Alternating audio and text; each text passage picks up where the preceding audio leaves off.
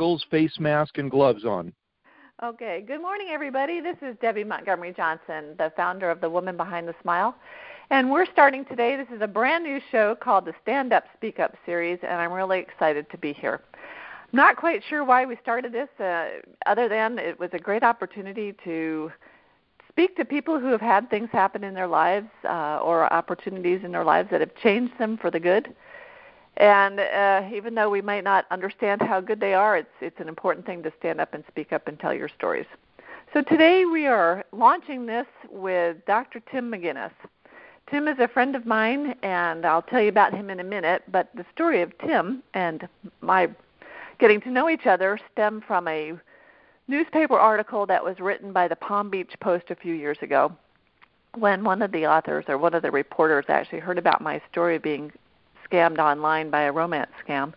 And she heard about Dr. McGuinness, Tim, from um, he's the founder of SCARS, which is the Society for Citizens Against Relationship Scams, and it's down in Miami area, and that's not too far from me. So I reached out to Tim after my scam came became public, and I found out about his foundation, his, his um, organization, and it was just fantastic. And so it launched a relationship between Tim and me, and uh, we're actually working together in, in a couple different ways. But Tim has a plethora, that's our word for the day, of information about relationship scams. But that's not his only, um, what should I say, Tim? Your only experience in life. Um, I want to welcome Tim, Dr. Tim McGuinness. I think he's here on the phone. I am. You are. Um, I have and, your, and thank you, Debbie.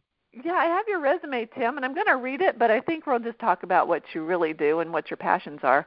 Um, I took this off of your LinkedIn profile, which is very nice, by the way.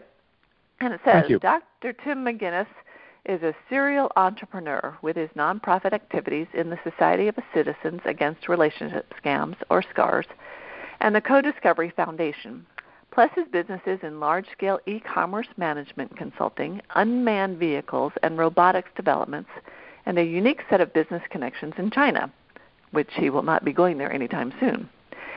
He was a PC industry pioneer as a research engineer at Atari and has a long background in cybercrime and cybersecurity, including past DoD or Department of Defense and other certifications. Additionally, Dr. Tim has worked in the development of regulatory privacy and security schemas such as HIPAA, GLBA, and others while leading related standards bodies. One of his unique areas of expertise is in social engineering crime vulnerabilities, methodologies, and countermeasures associated with forms of online fraud, an $85 billion industry, through to victim recovery programs. So I want to welcome Dr. Tim. He is a friend and just an incredible man with great experience. And I welcome you to our first show today, Dr. Tim. Well, thank you, Debbie. Uh, let me just say one thing up front, and not to put a pall on the on today's show, but I want to send a shout out to all those people that we know um, are connected with that are experiencing challenges and difficulties because of their isolation, and especially because uh, one of our uh, senior managers in SCARS is uh, deathly ill in Mexico, uh, suffering from the coronavirus right now, um, and has just been going going through the last three days of absolute hell. But um, well, I know that's not what our topic is about. I wanted to throw that out there because that's the context in which all of us live today. And especially, we have to be extraordinarily watchful for the opportunists in the world to take advantage of these opportunities and steer them towards their own advantage. Well, I'm so glad you brought that up because we are so concerned. And I was on a call yesterday with with one of the Women's Prosperity Network groups I'm involved with, and they were concerned about this social distancing and, and isolation that we're putting ourselves into, which we need physically for the protection, but mentally and emotionally, it's really distancing us from friends and family. And many people out there don't have anybody that they can reach out in person to, so they're looking to find online friends. which we know in our business, Tim, that can be a little bit um, daunting, scary, and not real. So, especially because most people simply do not have the skills to understand or be able to identify who are the the problematics, the fakes, the charlatans, the scammers that are out there because they're aggressively contacting people just as they always have, but even more so because everyone is at home, isolated, lonely, vulnerable, looking for people to talk to, particularly to share their fears and anxieties about the present situation. So, who do you feel is most vulnerable right now? Is there an age group or a men, women? Is there any, you know, any particular group well, that might be most vulnerable? I, I think by definition, it's it's the age group that is 50 and above, particularly uh, retirees, senior citizens, who are the most isolated right now because previously, at least, there was social circles, people that you could go and talk to locally. Even if it was just go out to a Denny's and, and talk to waiters or servers, you had some physical connection with people. But now, because of the fact that this particular disease is so dangerous for people that are that are older in age, we're having to completely isolate ourselves even from our own family because of let's just say the the reluctance of younger people to accept their responsibilities. You literally if you're our age have to isolate us in our homes and have no physical contact with anybody so i think that group by definition becomes the most vulnerable more so than would normally be the case. And that's an interesting thing because my parents live down here and they're in their 80s and 90s, and uh, I have spent time with them. I've been very careful to isolate, well, distance myself from most people, but we've had to go to the grocery store, and there have been times I'm thinking, I don't want to go during the senior time, you know, that they set aside in the morning because we have all of our seniors out there at one time. Um, but then later on, you might have the people that are actually carrying the virus. So it's I think right now you've got to learn that that if we can protect ourselves by preparing in advance, you know, make sure that you've got that extra medicine. My dad and I have been working on getting his prescriptions filled uh, so that he doesn't have to go out to the pharmacy, and we've been making sure we go, you know, to the grocery store and, make, and get some of the things in that we we need so that we don't have to keep going on a daily basis. But I know it's taken a toll on the social lives of a lot of the women I deal with because we're not going to the YMCA to swim, and that was our social outlet. We're not going right. to lunches to to meet friends anymore, and you can go on Zoom, well, you can go on conferences, but how how would you you know encourage people to connect socially distance wise? I, I think first and foremost, you have to live your life in today's world much like our ancestors did where you have to live a life of risk awareness. For too long, we've lived in a bit of a bubble where we know that there are extreme dangers all around us, but we ignore them. Whether it's, you know, distracted driving or drunk driving or living high risk lifestyles or whatever it may happen to be. The truth is is that there still are lions in the grass waiting to pounce on us as human beings any moment of the day. We've just seen a new monster emerge equal to any Japanese Godzilla movie that has ever been made called the coronavirus. In the online world, those predator prey relationships exist every second of every day. So, one of the key things that I believe is that you have to be extremely aware of the environment that you're walking into because not all environments are equal. Facebook is not the same as LinkedIn, for example. So on LinkedIn, you have a much higher degree of trust than you do on Facebook because we know for a fact that 50, 60% of all Facebook profiles are in fact fake. When trying to connect with people locally, it probably makes more sense to think strictly local and connect through online forums, tools, whatever that may happen to be, that are exclusively local. Whether that's connecting with people through the local YMCA online, for example, um, or connecting with people through some other local social mechanisms, even if it's just connecting with people through commenting on a local TV website. You're more likely to be dealing with real, authentic people than you are in the global social media contexts.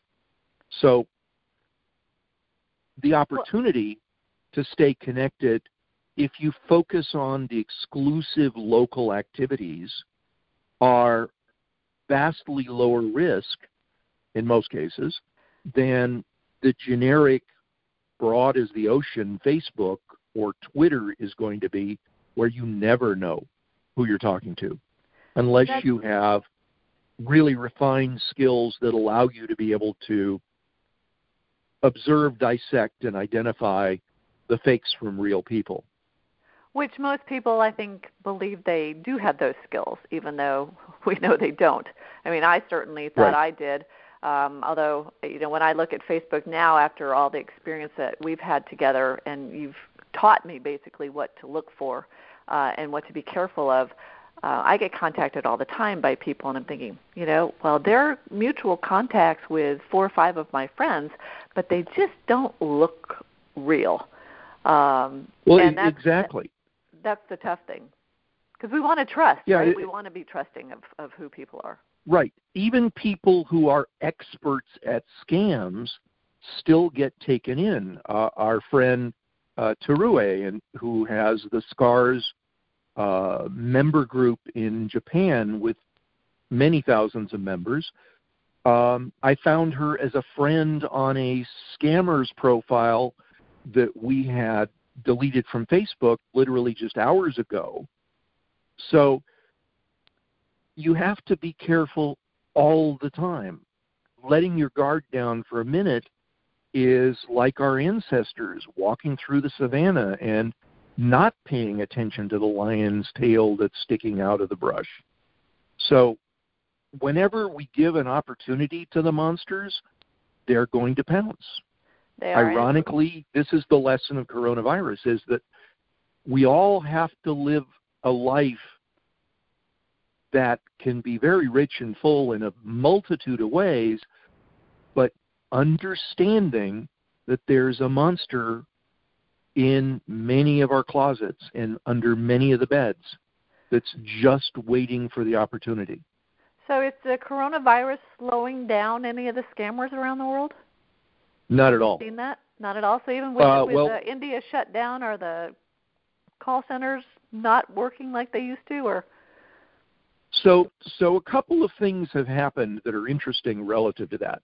Yes, we've seen significant shutdowns of outsourcing centers around the world, particularly India. So that's translated into a significant drop in scam calls, your typical IRS, Social Security scam calls, etc.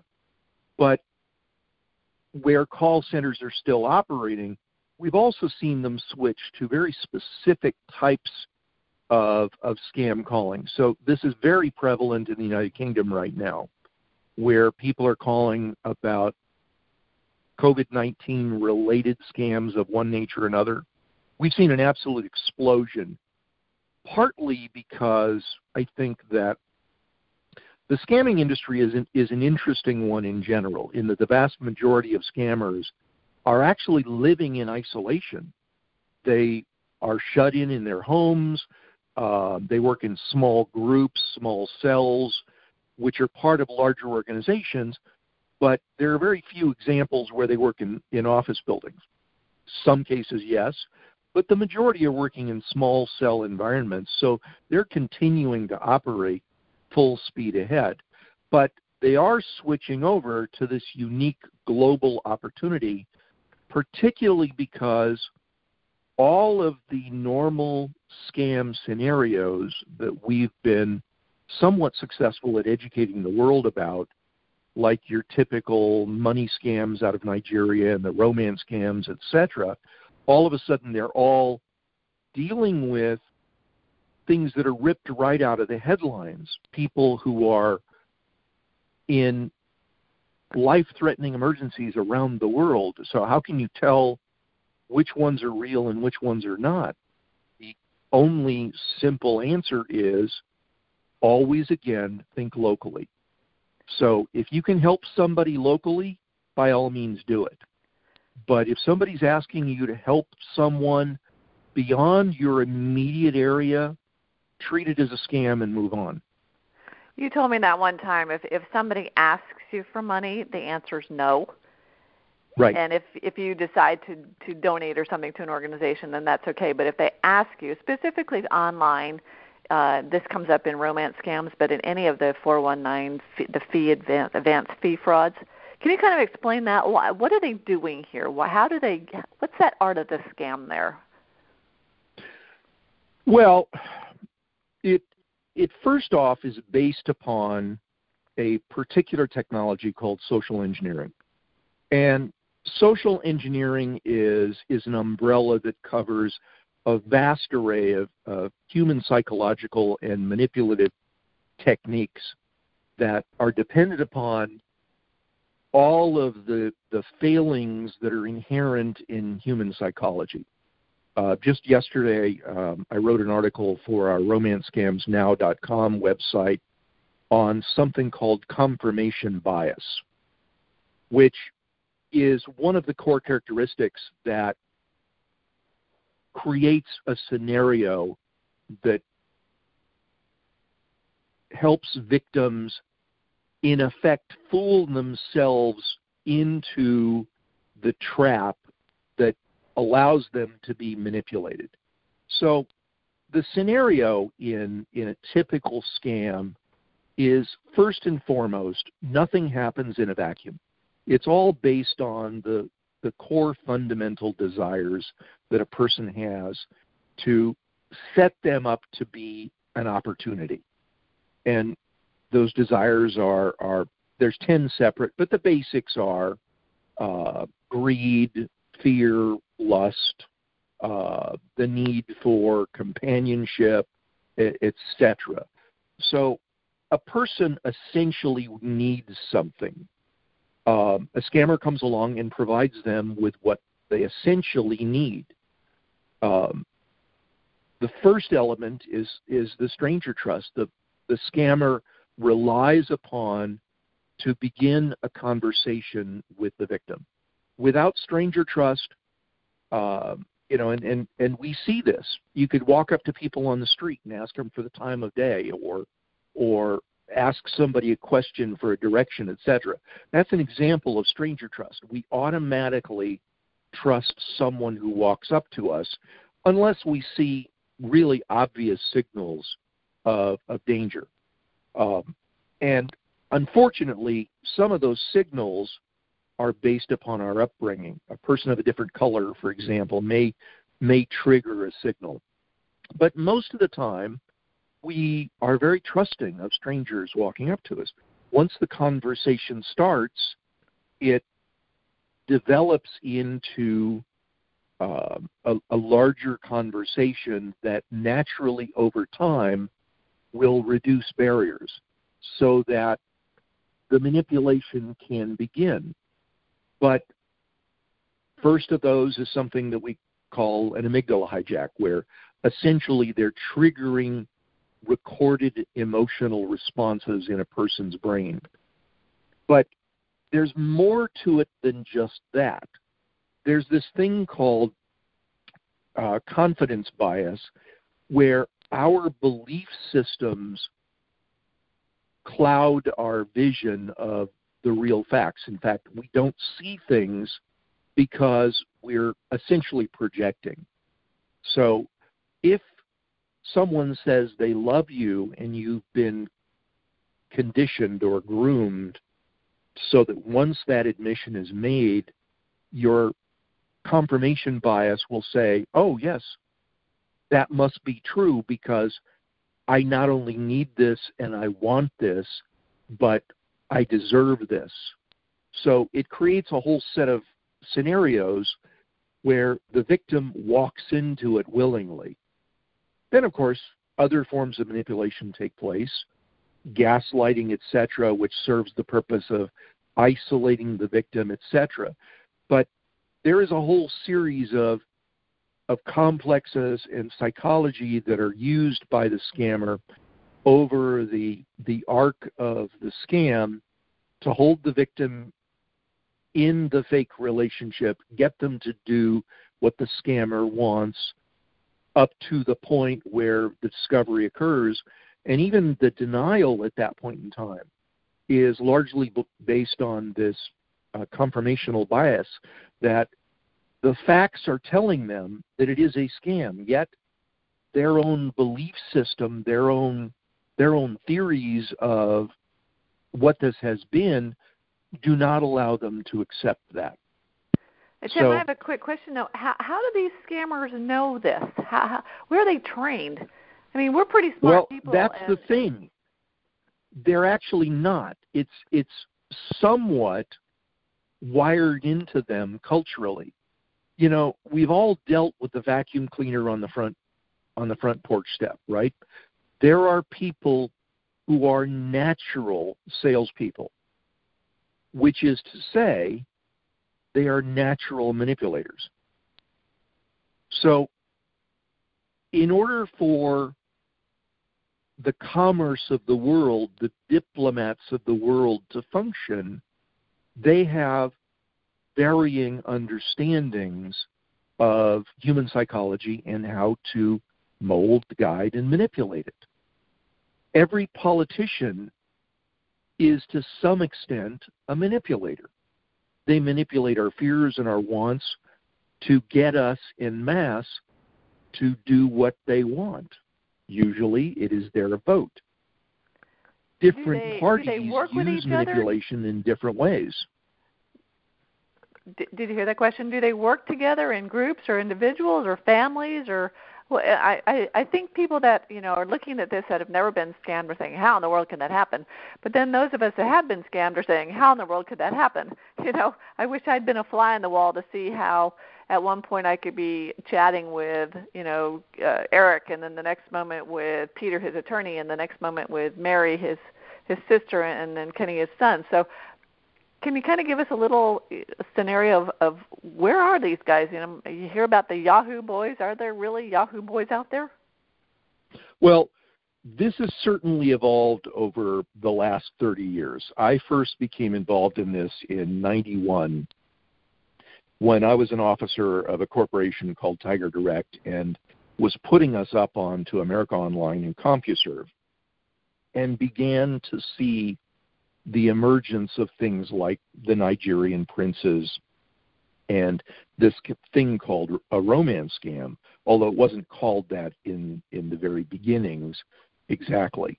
But what we saw originally were individuals that aggregated together because of limited availability of internet access.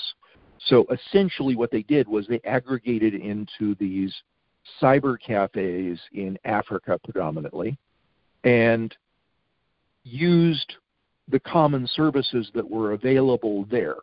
Now, the cyber cafes usually got a piece of the cut, um, and the guys that were sitting on, you know, side by side would share information, tips, techniques, approaches, etc.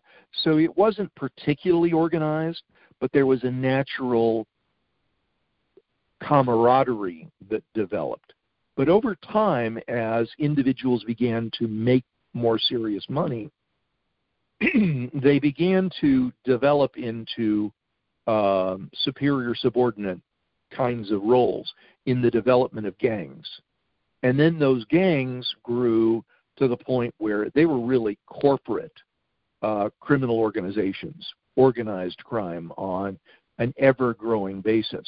We've seen organized criminal gangs just in the scamming space that are multi-billion dollar organizations. Uh, this last year, we saw two scammers arrested in Nigeria, one a Nigerian and one a foreign national. Each of them had more than a billion dollars in their bank accounts. So they're whole office buildings that are dedicated towards scamming. Part of this is that in today's model, we still have this spectrum. I no longer believe that there are truly individual scammers to any great extent. Uh, certainly, maybe less than 1%. They're all organized in gangs and groupings of one nature or another. They have to. It's simply the reality of that to provide a 24 7, 365 scamming service requires that someone be available every minute of every day to service a victim that they're manipulating, grooming, or or closing. So they've evolved into groups. Um, groups usually consist of both men and women now, um, although some of them consist actually only of women now, particularly the ones that manipulate men. So that there will be multiple women available. Some of them will be using their real identity, some of them will be using fake uh, impersonated identities, tend to be groups in the half a dozen to a dozen size. But we've seen cases in Nigeria recently where single groups of over 100, groups of 80, groups of 60 were arrested, where they were operating out of, uh, for example, one group of 80 was operating out of a hotel where the individual rooms were set up for uh, the scammers to use as their base of operations. There was a restaurant, there was a bar, it was very convenient. We've also seen call center operations out of India, for example, now that they've gotten into scamming in a very big way, where there were multiple hundreds of individuals. We saw a situation last year where in China, they arrested 99,000 scammers in one year. And some of those organizations had 6,000 employees working in a single building. So the Yahoo Yahoo boys tend to be the outliers, the bottom rung of the scammers that are still involved in the ritualistic activities and are not so much the corporate. Those tend to be the ones that are operating in small groups of a half a dozen or a dozen that still are connected with their African rituals or one nature or another, and are also very flamboyant and very excessive. Those are the ones that are the, the, the easy finds on social media because you can see their extravagance and their excess displayed for the world because they're they're poorly educated they're the instant rich and they show it off and expose it as their way of it's a bit like gang tattoos which they don't go in for so instead they do it through social media so are they they putting their own real profiles out there too is there in addition to this the uh, you know obviously a a romance scammer a, a good looking guy on a facebook picture is a, a fr- fraudulent picture. Someone has stolen that picture. But do these guys have their own Facebook pages where they're out showing all this stuff out? Yeah, they are, but they're not using their real names always. Some of them are dumb enough to do that. We have Can a, we catch them? Yes. And in fact, we've been in contact with the Nigerian uh, Economic and Financial uh, Crimes Commission for a very lengthy period of time and feed them information about the real identities as we turn them up. And it's proven to be significantly important. I can't go into the details uh, because this relationship is, is confidential and its mechanics are something that we don't want to share because we don't want to cut off our opportunity to continue to feed that information to them. But the EFCC has, over the last three years, been able to go from uh, literally a couple of dozen arrests to a year to several thousand arrests per year. And they've been able to go from individual scammer arrests, where they were arresting just one person, uh, to single arrests that net more than 100 scammers all at one point in time. And when you look at the at the flow, the EFCC has been able to translate this into essentially where they were arresting one internet fraudster perhaps a month to literally it's a daily occurrence. They've had to establish new courts, new offices. Unfortunately for the victims, the way that EFCC has been able to do this is all of the proceeds and assets that have been seized from scammers end up in the Nigerian treasury and are funding this activity. Ironically, it's it's about like the IRS's collection activity. Um, the more they collect, the more they can afford to hire people to collect. Yeah, so it's well, a self fulfilling prophecy. Yeah, well, hopefully one day we'll shut them all down. They can all go out of business, but um, that's not going to happen. But to bring it back to our our group, this is a fascinating um, thing for me. All this information is incredible. How how worldwide this is, but on a personal level, how can we protect our social profiles? How when I when I'm talking to a friend and I'm looking at her, you know, pictures of kids and and they're talking about everything they're doing out there. What what are the the profile security measures we should take to clamp down our stuff so it's not used by scammers and that scammers can't get a hold of us? Well, it, it's actually sort of the wrong question. The right question is you're using a piece of technology, and it's important for everyone to understand a simple reality. You're not an expert in that technology. It's, it's the realization that every teenager has to go through that you think you're just going to jump in a car and you're going to do everything perfectly and you're going to have a great time. The reality is you're going to kill yourself. These technologies have nuances that have to be learned. They're skills. And even though you may know the mechanics, you may not have the skills necessary to operate them safely.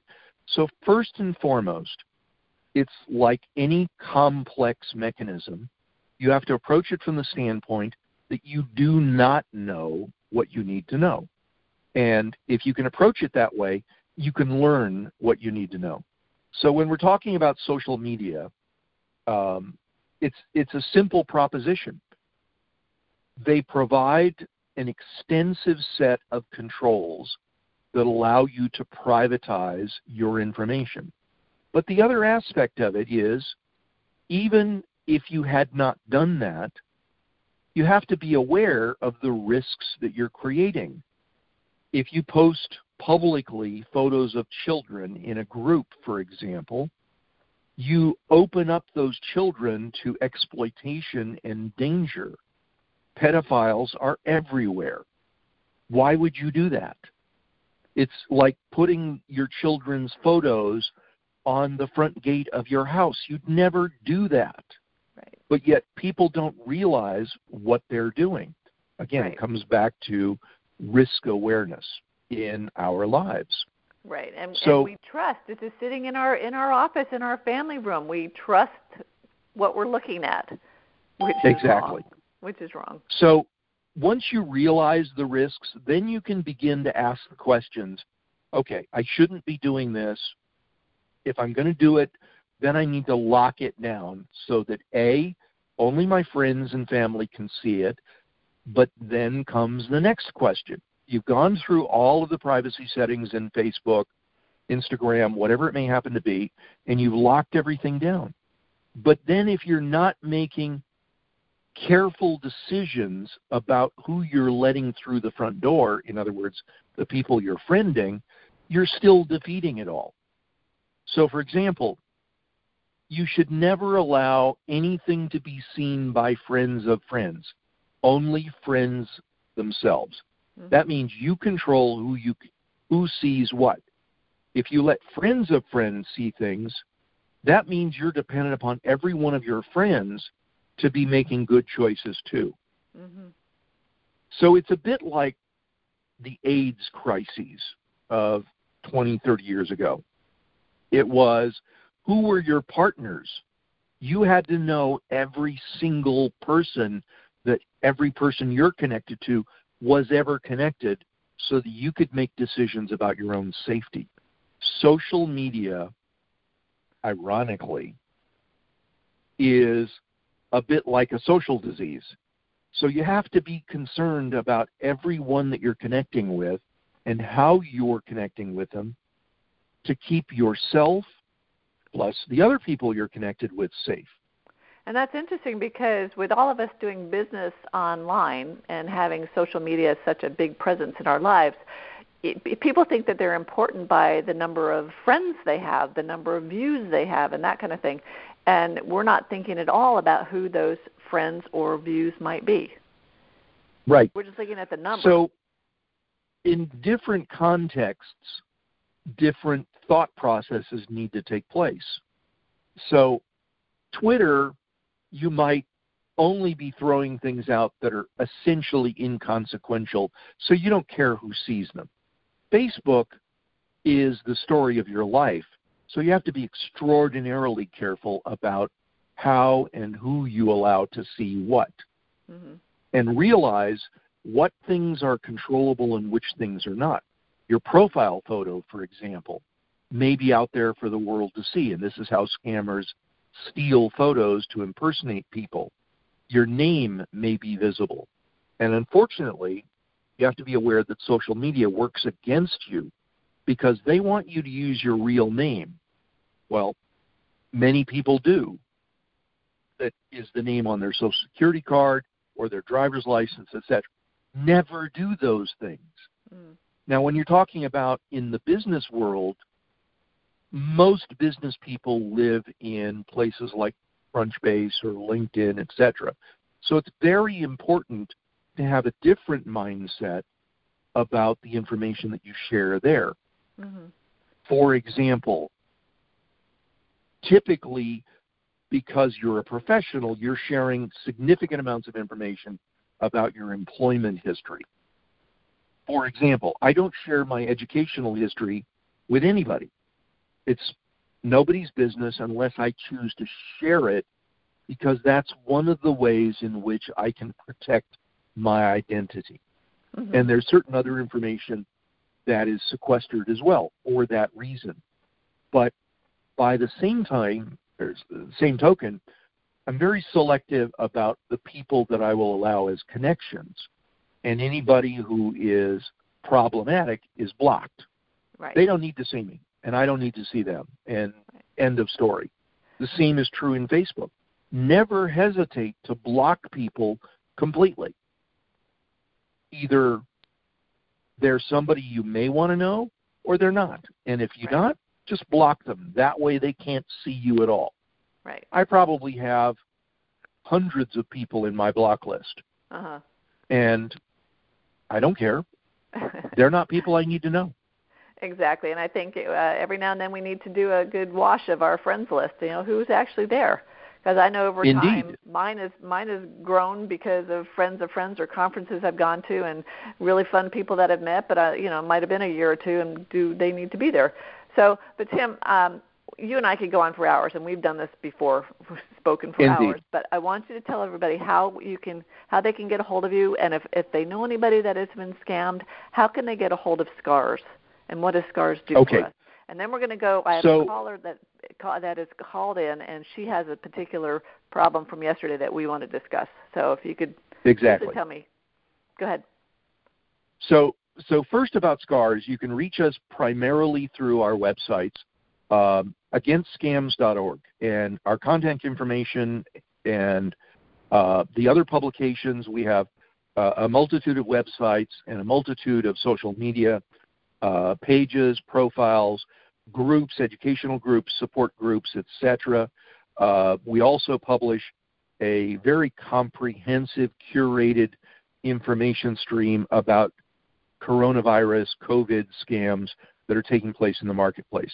Um, additionally, we have a tremendous real time news information source uh, that is updated literally hourly to provide information uh, news articles, uh, what's going on in the world of scams called scamcrime.com. So you can reach us through those mechanisms. Our primary encyclopedic website is romancescamsnow.com, but really the only one you need to remember is againstscams.org, and that will take you to everywhere else. Uh, any individual is welcome also to become a SCARS member free of cost. All SCARS services across the board are absolutely free for all scam victims. And it's extraordinary the information that's there. It talks about the military scammers. It talks about friends and family, about the elderly scams. I mean, unbelievable amount of information. So I really encourage you to go there. Now, Tim, um, thank you so much for all that information. We do have a caller on the line, a friend of mine, that I'd like to bring on for a moment because she hosted a conference yesterday via Zoom, I believe. Let's see. Lauren, are yes. you on? Hi. Yes, hey, Lauren. Zoom, yes. Welcome. yes, Can hi. you kind of describe hi, good morning, to us what Debbie. you Hi, Tim. describe to Hi. us what you did yesterday and and uh, why who the audience was and then what Absolutely. happened. The audience is the most ironic part of all. So, uh, well, not really. Uh, it's kind of crazy. But anyway, um, hi, I'm Lauren Cohen. I'm an international lawyer and um, business continuity strategist. And I decided yesterday, at the urging of some of my colleagues, um, to do a free webinar for um, immigration lawyers because we, as immigration lawyers, not only are dealing with clients that are freaking out because they are worried about losing their businesses and then their visas, and what the heck do they do then? But also the lawyers themselves with the small practices. So I decided to do this free webinar, and I had 200 registrants within hours. It was crazy. So at 5 o'clock, I went online, and about 100 people were online at the same time. And all of a sudden, and I'm not going to get into details, obviously, but all of a sudden, in the middle of the screen, taking over my screen, was some very pornographic, disgusting things. Go- it was unbelievable. They were screaming and ta- talking to me and calling me names, derogatory, negative names. They were using very bad words, the N word. I mean, you can't even imagine. It, it was I, I like cringe just thinking about it. And apparently, um, the ADL, the Anti Defamation League, sent me something because apparently this is going on. They're targeting certain people. I don't know because I've heard about this a lot. But um, my son is at, uh, in school, an online school using Zoom. You know, you I take precautions. I have check your security settings. I think there was one that was off yesterday but it was it was unbelievable. I, I I couldn't get them. I couldn't shut them down. I couldn't mute them. I couldn't block them. I couldn't do anything. They took over my my screen. It was so scary, and I was I, I mean like all night long I kept seeing this in my head, and it was it, it was awful. So it can happen to anybody. And um, people were saying, well, don't give out your link publicly. I didn't. Everybody registered. So I don't, you know, I can't check every registrant to see if they're kosher. I let them in. So Actually, that that isn't the, that isn't the real issue. The real issue is that the platform has an inherent flaw. Yes, and this is something that- exactly. I, This is something I was talking about before is risk awareness. And more importantly, understanding what you know and what you don't know. The the awareness of what you don't know is is like Dick Cheney said when he was vice president. It's not what we don't it's not what we know, it's not what we don't know. It's what we don't know that we don't know that is the problem. So in this particular case, Zoom has a flaw. When you set up a session, it creates a URL, a default URL. The hackers know absolutely what that schema is. You have the option of changing it to a custom URL. That's probably one of the things that you didn't do. The second is you have an I option of bringing every uh-huh. You what, Lauren? exactly I said I did now. You did now, yeah. right. The second is that you have an option of bringing people in through a waiting room and approving them individually. And I did that. That too, means- just so you know, I did that. Right. But the URL was what lost you control because from Right. that and using the defaults that they gave you when you set up the session is what allowed them basically to uh, to hijack. hmm So it's important that you customize it to a maximum extent, turn on all of the security controls, And we believe that that is sufficient to keep those people out. So but they will be able to come in through someone else that's on this on that's the, the, pro- call that's with you. the other problem. You know, is that is that people share links and then just like Tim said, don't let in friends of friends. So what I decided to do, and I don't know if this is at least um, I don't know, honey. Just I'm sorry, Debbie, come back to me. I have to get something for my son, okay? That's okay. She's she's homeschooling now. Another one Right. of the the parts of uh, Well, this virus. what what this is also a problem is is that children, for example, are calling in or connecting Why are in. you asking me at 9:46, honey? So one of the things that is also problematic is children are using links that they're given, and the people who've set up those links have no idea how to secure themselves or deal with these problems until it becomes catastrophic. So right That, now that would be a mess. I mean, all the schools now have gone to online learning. Exactly. And instead of using reliable secure mechanisms like WebEx, for example, which is a paid service, but it is rock solid secure, they're using things like, well, what we're using right now, free conference call. Right. It's free for a reason. Right. But unfortunately, um, some of these services like Zoom and others haven't really paid attention to the risks that they're creating. Facebook was exactly the same way. It really wasn't until Europe started fining them billions of dollars that they got privacy as a religion. Five years ago, when SCARS was created, or even before, they had no concerns whatsoever about the privacy or security of any of their users. All they cared about was sucking in as many people as they could so that they could put on their balance sheet that they had numbers of active users that they could sell to advertisers. Hmm. Today, Well, it's a it- different situation. Oh, Still absolutely. not fixed. Absolutely, and, and interesting, like again, how trusting we are. Uh, as when you first start talking about that at the beginning of the show about how you know stranger danger, we all are taught stranger danger as kids, and at some point in our lives, it turns out to be well, you know, let's be nice to this person, or you know, be kind to that person that you don't know, and then it's like you say, someone walks up and asks what time it is, and then you start talking, and then all of a sudden, you know, your best buddies. Um, but Lauren, as a business owner, and me too, we're on Zoom conferences all the time. And until yesterday, I had not heard of that. Kind okay, of. so I heard of it, Debbie, Did and you? I just was like, oh, that's you know, it's kind of like we never thought this whole thing would happen to us, right? It's kind of like, oh, that's not going to Well, happen we to me. we I'm published on it that's- about two weeks ago, actually. Well, everybody publishes, but it doesn't mean that everybody listens. And the reality is, like, here I am with a Exactly. bunch of lawyers, okay? And you know what? Not one of us took a picture of it because apparently you can report to the FBI. I I was completely just I didn't. I was like, okay, what do I do? Okay, How what do I do I I get do? off? Like, I, w- I, I- I just I had to deal with the fact that there's a hundred people waiting for me. Now, obviously, they all saw that. They're not blaming me, but, and now everybody's like like commenting and like, wow, that was crazy, and you know. But at the and and thank God that they're all colleagues. But imagine if they were all clients. Like it's even worse, or children, God forbid. I mean, this was disgusting. They were writing words like those terrible words across the screen. It was unreal.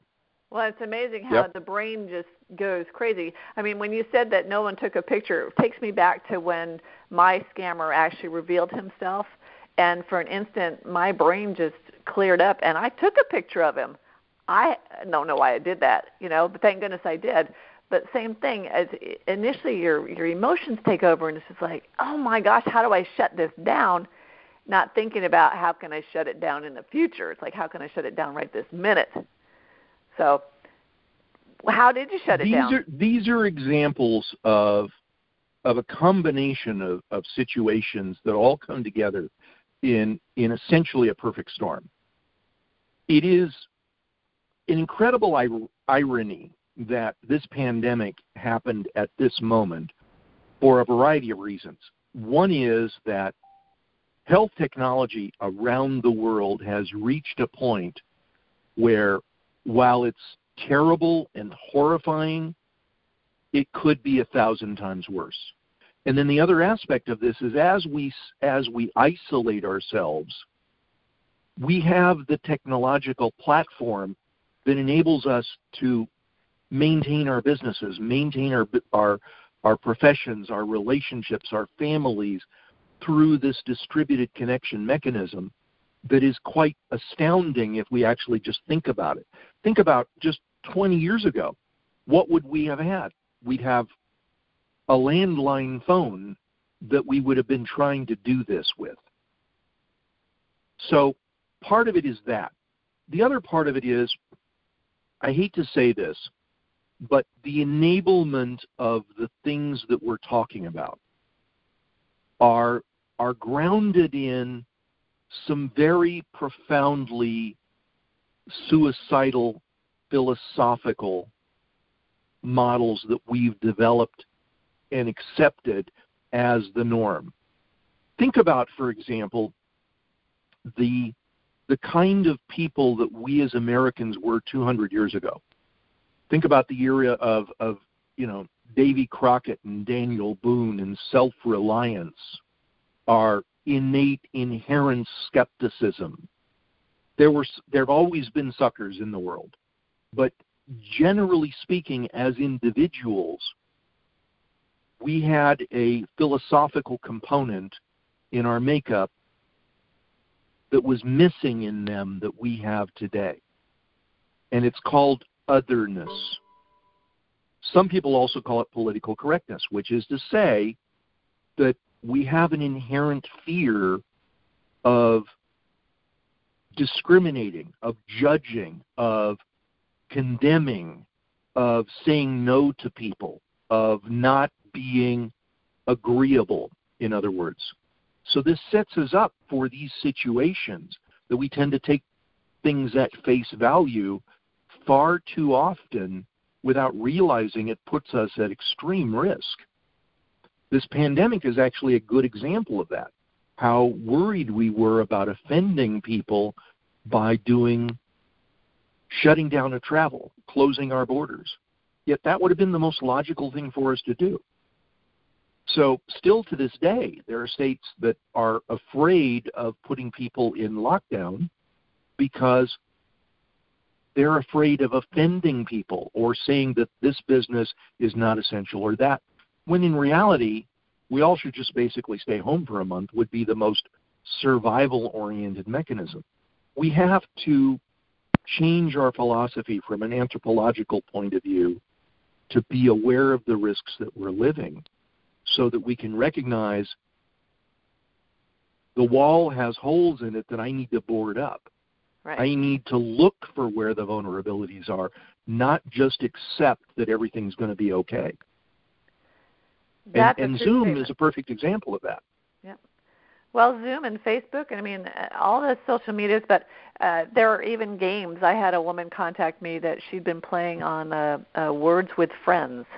It was a Yep. Scrabble game, some type of game that Yep. you know a man had developed a friendship with her over time, and then start asking her for money as a friend. I you know I need five hundred dollars or a hundred dollars, whatever. It starts little, um, but they just they gain your trust. And again, we are such I think such a trusting group that uh, makes us vulnerable to these things. So that goes back to if somebody asks you for money online, no, you know, and and Let me give you an example of that. Last year, the Chinese arrested uh, 99,000 scammers in their country. Almost 15,000 of those scammers were from uh, about six different criminal enterprises. Mm. And what those criminal enterprises focused on almost exclusively large converted factories where it was just thousands of people in in a building all sitting in front of a computer all playing games on the the Steam platform, on the PlayStation platform and the Microsoft Xbox platform.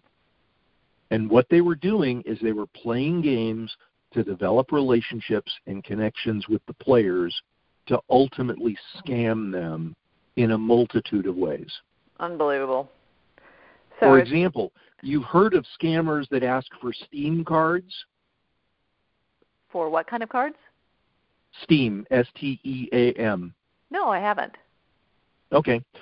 So we know that we have scammers five minutes, ask. Tim, but let's go fast. Okay, so we've heard that scammers ask for for uh, gift cards right, as a payment mechanism as they've been locked out of the money transfer systems. Yep. So they ask for things like iTunes cards, etc., because those they can sell. hmm The Asian scammers, the more professional scammers, also ask for Steam cards, which they can also sell, but they can also use to scam other people. So what is On a the Steam gaming card? Is it is it like a credit card or a debit card or something? It's a gift card, like an iTunes card or an, or a a Google Steam Play card. It's just card. a credit that is is redeemable or fungible. Wow. Interesting. I'll have to do the do a little research on that one. So that we've got to be really careful because just a real quick thing is that, you know we've talked about how um, the 50 and older are being scammed, but also the young kids, the 13 to 18. And one of the draws there is, from what I've been told, is that the scammers will befriend them and then ask for iTunes cards. So parents out there, if your kids are buying iTunes cards, you think that it's for them, be really careful that it may not be for their use. They may be they may have friended somebody, and uh, you just got to be really aware of what's happening. So, Tim, you and I could talk Kids also have access to their parents' credit cards. Yes, they do. Parents, Not- remember that. That unless you've got your wallet locked up in the safe, your kids do have access to your cards. Um, and are dumb enough to give out credit cards and banking information to a scammer. Absolutely. Uh, it's amazing that we we all get sucked into that at some point in time. But Tim, I want to thank you for being my very first guest. I know you're going to be here with us in the following um, series, and uh, we're really looking forward to getting the word out in a bigger way of how to protect ourselves from online scammers and to protect ourselves on Facebook, LinkedIn, and all the social medias. Uh, and we're going to be looking forward to finding out what's new. So this be, this week, what's new is be careful about anything, anybody that's contacting you about the virus, because it's most likely a scam. Um, protect And, yourself. and also be very careful about the platforms you're using and make sure that you fully understand the security and privacy settings for each and every one of them. and I- that I think that's a lesson in itself. So maybe Tim, in the future, we're gonna we'll do a session on each of those uh, platforms and how to really secure secure your profiles. Um, so again, you can reach Tim and the organization at SCARS at againstscams.org. I'm looking at it online right now. It's an incredible an incredible place for knowledge. Uh, romancescamsnow.com, and and you can reach me. I'm Debbie Montgomery Johnson. I am at thewomanbehindthesmile.com, and I'm working very closely with SCARS in in a capacity as as an advisor and as a survivor, the prone survivor. And uh, we look forward to hearing from people. If you know anybody that has been a victim or a survivor of a scam, please get them in touch with SCARS. Uh, we can't do this alone. We don't want to do this alone. You're not going to be able to heal alone. Um, that's speaking as a survivor myself. I needed to connect with people and knew I had to learn that I was not alone, that I was not stupid being taken by a master manipulator, um, but there's a skill to what they do, and it was the perfect storm for me too. Just like coronavirus is a perfect storm right now for the scammers to go after us. So thank you, Tim. I really appreciate your time. I appreciate the folks that came in on the call and that listen to it. We're going to put this out there so that we can share it with other people. There is a huge message here of be careful, be careful, be careful. And thank you so much again, Tim, for your time and for those that were here. This is My Debbie pleasure. Montgomery Johnson, and I will talk to you all next week. Thanks, Tim.